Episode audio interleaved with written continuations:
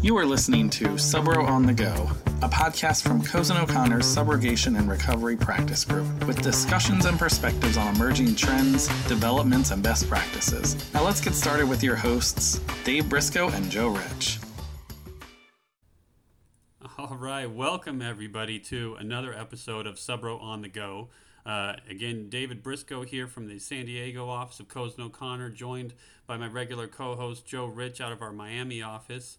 Um, and you know we're gonna we're gonna jump right into it. We're, we're talking about artificial intelligence. AI has been a hot button topic, um, particularly over the last uh, you know eight or nine months as ChatGPT rolled out and the the fastest growing um, app uh, in history. And and I have to I got to talk about the elephant in the room right away, Joe, about this because I'm terrified.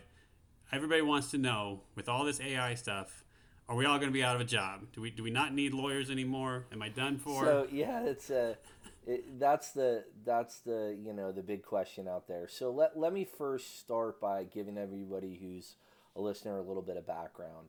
We have been using AI tools for a while. AI is not necessarily new. Anyone who's used Lexis or Westlaw, you've used a version of artificial intelligence to assist with your searches a lot of apps that you've used have, have had some form of it. The breakthrough that we're seeing now, and it's dominated the news, I would say, for the better part of six months plus, you know, is that ChatGPT and, you know, applications based off of its language model allow you to sort of have a more direct hands-on approach to asking AI to help you do specific tasks, right? Um, so that's that that's just sort of like a premise and a background. You know, the industry, the subrogation industry, we've been using predictive analytics for a while now. That's a form of AI that has been assisting everybody. Um, and there are a lot of companies that have different AI models that use predictive analytics. There's carriers that do it as well, and some carriers have whole departments devoted to this. So it's not new in the sense that we've never used any form of AI. The shift is this is a very user friendly, adaptable model of AI. Um, as an additional little bit of background, I serve on our firm's uh, technology and innovation committee. And as part of that, I have been testing out other platforms that are based off of ChatGPT. And there is a lot of potential. But I would start with we're kind of in what I would call the AOL dial-up phase, Dave. You know when yeah, right. you know you try to get on the internet or take 15 minutes to send an email way back in the day when we were youngsters. I know we can say that now, right? Whereas where we are now, with we have you know massive servers and fiber optics and things move at a lightning pace. Um, so we're kind of uh, it's like baby steps right now. You know, if you ever remember that Bill Murray movie with Richard Dreyfuss, where he's like, you know, baby steps, baby steps that's kind of where we're at. You know, everything that you use um, now is in its infancy with these Chat GPT models, but there is there is huge potential. We're going to talk about some of those issues: document generation, research, code research, general information gathering. You know, it's like having an assistant, you know, who you can just open up your laptop and ask questions to. So, so there are a lot of potentials. I do not believe, to get to your question, and I haven't tried to ignore it, I do not believe it's going to replace humans. You know, we're not. It's you know, it's not T two Judgment Day. You know, the T one thousand is not coming after us quite yet.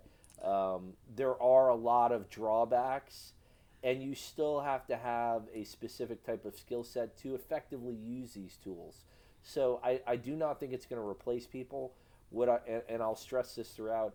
I think this is another tool to put in our kit, and it's yeah. a tool that will help us, but it's not going to replace us. Well, that that's that's comforting, and then has, I, I I think you're right. I think this is going to be you know a situation where we want to be aware of these tools, and we're going to walk through some of them today. These tools that can be helpful in aiding us in our job, but but outright replacing us, make me feel better. Tell me that there's there's nobody out there who's saying, okay, I'm just going to have a uh, uh, Chat GPT write my motion for me.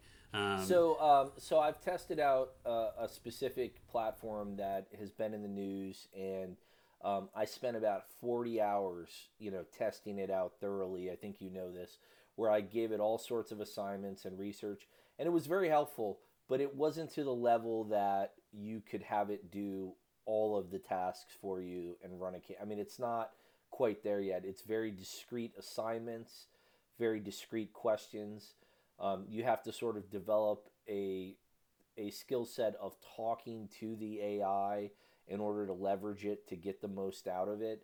It's we, we are a long way away from you know handing over a file to an AI platform and having it you know create an outline of the case for you and giving you the 12 steps that you have to follow. Right. We're not there yet. We're not there yet.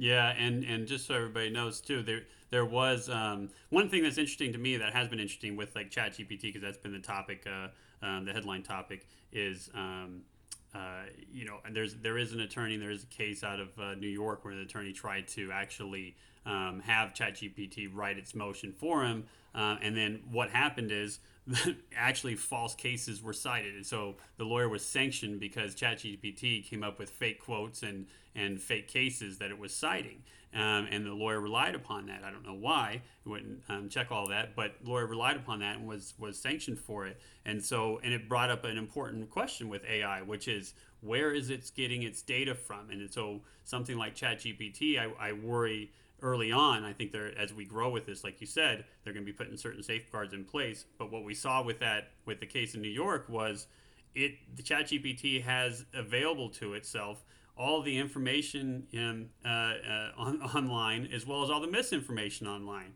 And, and this ability to come up with you know fake cases that don't exist is a significant concern and a reason that folks shouldn't be just relying on it to do their work. Um, but there are ways you can use it to um, help um, be a tool for you that we'll talk about but but I think you're right. Yeah. it's not something that's going to replace us anytime soon. Yeah I, will uh, quote uh, Michael Scott from The Office when he was talking about Wikipedia. At one point, he said, you know, Wikipedia is great because you know you're getting the very best information, right?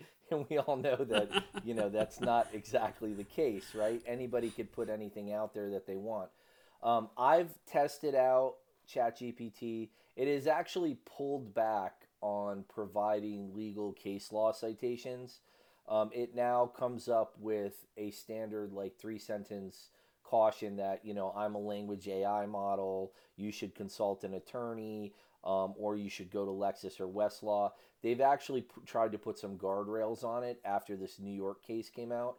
Um, what had happened in New York is that while the legal principles, like if you ask ChatGPT a question like describe the made whole rule for me in the state of Florida, you will generally get an accurate summary of what the legal principle is but then the, if you ask it for case law citations, what it does is aggregate data together and generates these sort of phantom, you know, or hallucinations they've sometimes been called, and they're it, it's not accurate. So it's it's not reliable as a resource like that. There are other programs out there that are definitely more reliable, and I should you know Lexis and Westlaw are getting into this. Very soon, we're going to see AI based research models through them. Um, but ChatGPT, like you have to be very cautious in what you use. This kind of dovetails into another issue that our industry is going to have to face, and you know, one, um, you know, policies and procedures for using these publicly available applications in the subrogation profession. You know, um, we have some guardrails in place. Uh, you know that we won't use confidential information you know do you have to have open discussions with clients about um, are they allowing you to use it you know none of us are actively using it in our you know in our relationships with clients right now or you know so there are a lot of um, discussions to be had um, once you know these other types of applications get more fleshed out these private services i'll call them where you can keep things confidential and you have sort of a closed universe of information and you don't have to worry about stuff getting out to a wider group. So there there are restrictions and, and those professionals who are working for carriers, you know, should check with their carriers and, and find out before they start using anything like this if it's permissible, you know, just to go down right. that path a little bit.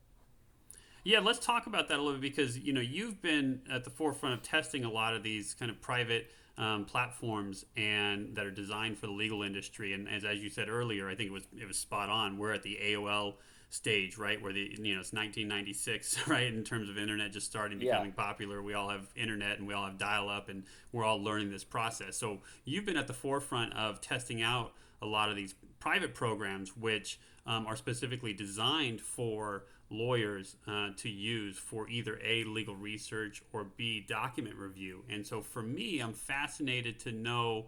Um, you know uh, what some of your experiences are with some of these private platforms that are coming out on both of those fronts because to me the meat of what we do in subro is we get a case and we got to look at a claim file and say is there money in this specific case? And then we want to perform certain you know legal research relevant to, to legal issues in that case. Have you what have you seen on these private platforms you know in terms of both one the legal research capabilities um, and two kind of the document review capabilities? Can you upload documents and ask it to you know ask it questions about those documents yeah, so uh, let's take it uh, one at a time. So with legal research, I have found that with the private platforms, with appropriate policies and guardrails in place, you get a pretty decent first work product. You know, if you're asking for a primer on a general area of subrogation law, you know, if you want to know about waivers of subrogation, you know, in a particular state, you will get a pretty decent primer when you have to get into the weeds, that's when it gets a little bit more challenging. You know, our cases are very complex. There are usually a lot of forensics involved, experts involved, different fact patterns. When you get into that, it hasn't quite reached the stage where I think it can handle a full data set like that and, and sort of give you all of the legal arguments you need but on, on basic issue by issue research, I think it's very good. On document and processing data, um, that is where I see even more potential. I do think there is huge potential to um, organize and catalog claim files for us, um, summarize damages, summarize facts if you feed in a lot of documents. Um, I've done some mock trials with um, you know mock depositions where I've put sort of these like you know mock depositions into programs and asked them to summarize the depositions. There's a lot of potential there, Dave. Huge potential, and there's also huge potential um, in the context of sort of we we're going to talk about like can AI be like an assistant for you, right? I could see down the road where it is built into programs like Outlook, right? Where it is predicting things that need to be done for you on a daily basis. You know, where you could be emailing someone about setting up a call and it automatically in the background sets it up and puts it on your calendar. You know, there are things like that that we haven't reached yet, but they're not a stretch. You know what I right. mean? Oh, you, you just saved me 30 minutes a day with that comment. And, um, and and so you're right about uh, you're spot on with you know that's what we're so curious about in, in, in our industry is how is this going to help us with our daily tasks? And there's so much potential there. Um, you talked about you know uh, uploading documents and having it you know assist with reviewing and summarizing it. You know subro is a document intensive um, industry with with some sizable claim files. So any assistance it can give with reviewing documents is going to be really interesting. But the daily tasks um, that you just mentioned is really fascinating too because you know I talk a lot with with our clients and what dominates their day um, today compared to you know 15 20 years ago and that what dominates their day to day is emails and virtual meetings emails and zoom emails and zoom or, or teams meetings right over and over repeat and if there's something, um, as a lot of these AI products coming out, I mean, are, are now really interesting, helpful today. Even um, you know, we're not sponsoring any of them, but just to give examples, like Otter is out, and a bunch of other programs where they are. Uh, um, uh, they are virtual meeting assistants where they will transcribe all of your Zoom and MS Teams and virtual meetings automatically Uh, they'll summarize them for you, so you don't um, have to do a summary at the end. You can save time that way. Um, you know, if somebody's putting up a PowerPoint presentation during a meeting, and they'll they'll summarize it for you. If you show up late to a meeting because you took a call, you can jump in. You can see the transcript. You can see you can ask the AI program, "Hey, what what I missed in the meeting?" and it'll summarize it for you. So a lot of these little tools, are, as you're saying, you know about assisting you with emails, assisting you with calendaring, assisting you with Zoom meetings, um, are going to make us more efficient at our um, at our job. And I'm anxious to see some of those come out. Yeah, I, I, I mean it's not there yet, but I like I said before, I don't think it's a stretch that someone would develop um, an AI to be embedded in your Outlook where it would prioritize your emails for you every day. You know, yeah. where you would come in and it would, you know, put at the top of the list the most important emails. I mean, we're not there yet. You know, for sure, there's, like I said, baby steps. We're in the infancy stage. Um, but our group, you know, we've always been good about leveraging technology. You know, we have Subro Speed with NSS, which is our predictive analytics platform. We are very much engaged to try to be in the forefront of of this AI sort of shift and I think post COVID, people are more open to the uses of technology in our profession in the subrogation industry. And we're we're going to do our best as a group to try to leverage it and use it in the best way that we can. But everything has to be taken a little bit with a grain of salt. You know, we gotta make sure that things work the way they're advertised. You know, we have we're testing things out. We're not just jumping in blindly either. Right. Right. Let, let me ask you this: the because um, we are really uh, in this kind of testing and trial um, phase with these tools. Um, what are you using today um, in your practice to assist you when it comes to AI? Uh, I know you know we um, you and I have personally talked about deposition outlines and kind of this you know um, ways to make us think about things more even going into this podcast right? I mean we can go into chat gpt and ask you know and t- say the topic we're going to be talking about and see what it generates and and use that as not to you know replace our job for us but to help us think about new new options or new topics or new ideas that we didn't think about going into something. So how are you using it today um, already to help you so I, I think I've tried to use it organically over the past couple of months. You know, when I'm faced with an issue, um, you know this, like I'll call you and I'll be like, hey, I have this legal issue. How have you approached this? I like to get different perspectives from people. And that's how I've been using it with some legal research issues to see if if it's spotting things or looking for angles that maybe we're not used to looking at um, because it has sort of a different way of thinking than we do. Uh, with respect to research, that's how I've been using it. For like you, you mentioned deposition outlines. I've like tested it out where I've put in like a set of generic facts and said if I were deposing the person who was in charge of performing this work at issue, what are the topics that I should go over with that person?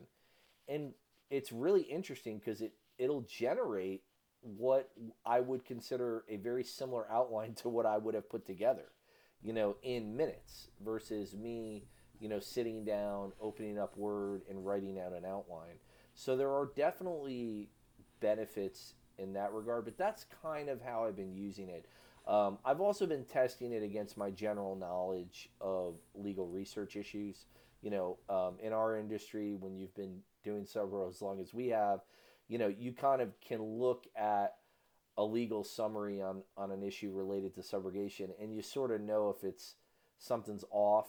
You know what I mean? Like you'll right. read it and you'll be like, that sounds too good, or I think it missed an issue. And th- that's when I said before, when you really get into the weeds, those are kind of the experiences I've had that when you start asking really complex legal questions, it might not generate the results you would expect versus a general primer on an area. But if you're like a, you know, and, and I don't want to say that this is only a tool for attorneys in the subrogation industry, but if you're a recovery professional or a litigation manager and you want to get some background on some of these issues, it really is helpful. I mean, it really can be tremendously helpful in a few minutes if you type in a question to get a response as to what the general definition of a, a legal term is, or what are the elements to a cause of action if you don't have an attorney engaged yet, you know? No, I think that's a fantastic point because yeah, it's you and and subro specialists who are dealing with an attorney. An attorney may throw out a legal term to the subro specialist and, and that he or she may not have seen before or heard before or, may not fully appreciate. And so it's a great resource, as you say, to go and say, well, what does this term mean? And then you can get some general background information. Um, and so that that type of assistant that really becomes the theme of where we're at and what we're talking about is it's there to kind of assist you as a resource to consider, but not something to fully rely upon. Um, but but to consider the depot um, stuff you talked about is spot on. That's exactly how I'm using it now, which is I'm, I'm taking you know a bunch of wildfire depots and in California, and I'll I'll um, write an outline if I'm going to take a certain deposition of the questions and categories I want to ask, and then I'll go into you know I'll go into one of these AI platforms and say you know give me an outline for this type of deposition, and now I can have like you said something to compare and say did I miss anything? Right. This is all about enhancing us our, our, our work and making us better at what we do, giving us a little assist there. Um, so I think there are ways to use it, as you said, today um, as we go through this trial period, but just as an assist, not as relying on it. Yeah, and as a big of a proponent of it that I am, it's like with any technology, you know, you have to let it develop, you have to test it out. What I think we should do is we should come back in another year and do another podcast and see where we are in a year versus from today. You know, I think that would be an interesting uh, an interesting revisit of the topic in a year. I think that's perfect. I think it's a great idea. I'll, I'll, I'll, close out my thoughts on, on AI and Subro with this because we've been talking today about you know kind of these tools to assist the attorney or the Subro specialist with their job and where is this going. The other aspect we didn't talk about is is how AI is going to be impacting fire prevention, fire investigation, you know, all these products out there. We've been, you know, um, uh, working with clients for years now about all this new Internet of Things devices and and how all these you know devices are out there that will you know not just cameras but these devices that will alert you if you have a um, water um, loss at your home or alert you if um, you know you have an issue with a smoke detector activating a smart smoke detector. A lot of it is alerting you of things. But now the next step with AI is going to be integrating things where products or things do something in response to event. Not just alert you but do something in response. So smart stoves that will you know cut power to the stove when it senses nobody's in the room um, for five minutes if the stove is on, right, or if the oven's on, um, and uh, and nobody's there to monitor it. Um, you know, we've just had news in California about wildfire alert cameras being um, AI enabled, so that um, they are you know you know uh, live 24/7. But when there's smoke detected, we don't need somebody to visually say, "Oh, I see smoke on the camera." It can recognize the smoke and it can alert the authorities and get fire department out there um, to an area sooner because of the uh, um, smoke that the AI cameras, you know, uh, identify. So there's going to be a lot of interesting stuff on the fire prevention, fire investigation side as well. Uh, so as we go through this process over the next year, um, when we come back in a year and talk about this, I think I, we may have to do a two-part podcast. Then there'll be so much to talk about. Yeah, yeah, things will definitely, I think, change. Um, I think we're going to see more and more um, private companies developing programs for the legal industry. I think you're going to see um, programs for banking, accounting. I mean, it really is going to um, be pretty widespread over the next couple of years. So, uh, you know, thanks for choosing this topic, Dave. I, I you know, you know, I'm a fan of it. Um, and for those of you listening, you know, hopefully you enjoyed this. It's a little bit of a different podcast from what we normally would do, um, but we hope we're getting people to think about these things. And you can always reach out to myself or Dave with any questions, and we'll be happy to answer them. Thanks, Joe. Appreciate your time as always. Thanks, everybody, for listening. We'll see you all next month. Take care. Bye.